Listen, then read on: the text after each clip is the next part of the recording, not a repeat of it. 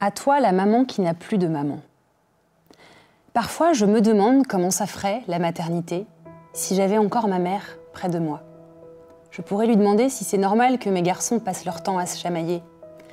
Comment faisait-elle quand mon frère et moi étions comme chien et chat Je pourrais parfois lui demander de les garder quelques heures, pour aller au cinéma ou boire un verre avec une copine, sans avoir à redouter l'effet boomerang du budget babysitter. Parfois, je me fais le scénario de ce que serait une journée avec ma maman. Je vois dans son regard la fierté de constater l'épanouissement de ses petits-enfants, la joie de les retrouver grandis, son émerveillement de découvrir dans leur bouche de nouveaux mots. Je pourrais l'appeler en cas de coup de mou ou simplement comme ça pour prendre de ses nouvelles à la sortie du boulot ou en balade le dimanche. Elle serait là à l'écoute, comme je le suis avec mes enfants. Tout cela, je l'imagine, et immanquablement, les larmes me montent aux yeux. Moi, je n'ai plus ma maman auprès de moi pour partager tous ces moments. Alors, je fais différemment. Par chance, ma belle-mère est une belle personne, extraordinairement gentille et disponible. Mais bon, elle a déjà 6 enfants et 16 petits-enfants, alors on ne va pas se mentir, même quand on a un cœur gros comme ça, on ne peut pas donner partout. Par chance, j'ai des amis chers toujours là pour me soutenir. Par chance, j'ai la communauté des fabuleuses qui m'envoie chaque matin un concentré de douceur et d'énergie, de bienveillance et de sororité. Cette communauté-là, je l'ai intégrée avec hésitation, sans savoir ce que je cherchais, avec, pour seul guide, la peine de me voir errer dans le dédale des émotions contradictoires de la maternité et la certitude qu'il fallait que j'arrête de souffrir j'ai poussé la porte du village le dernier jour des inscriptions sur le fil. C'est peut-être, à ce jour, le plus beau cadeau que je me sois offert.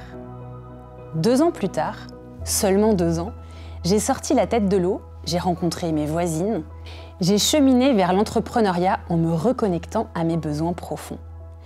Mes relations avec mon conjoint et mes enfants se sont apaisées, je me sens à ma place. Dire que je ressens de la gratitude est à peine suffisant.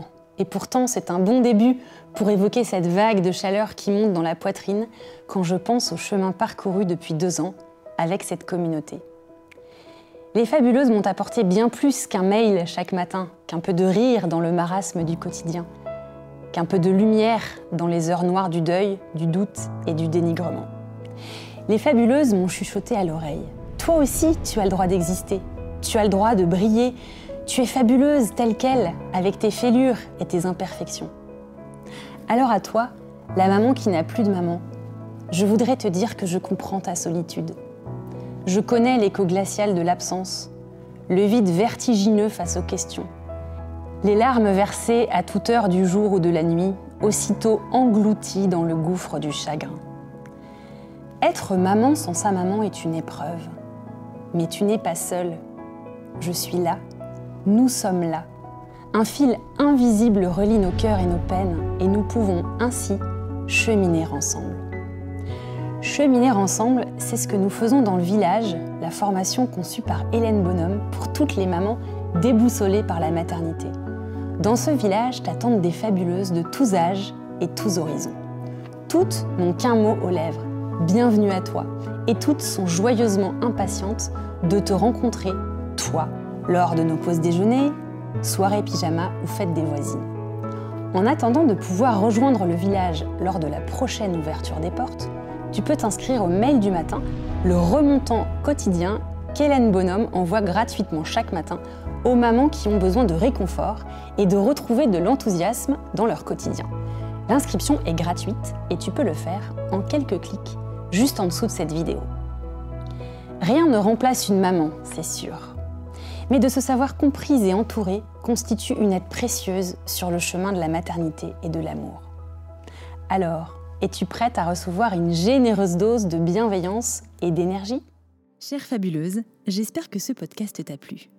Si c'est le cas, n'hésite pas à nous mettre 5 étoiles et à le partager à une maman à qui ça fera du bien. Tu peux nous retrouver sur les réseaux sociaux, sur notre blog et sur YouTube. Tous les liens sont en description de cet épisode. Le podcast que tu viens d'écouter est produit par les Fabuleuses au foyer.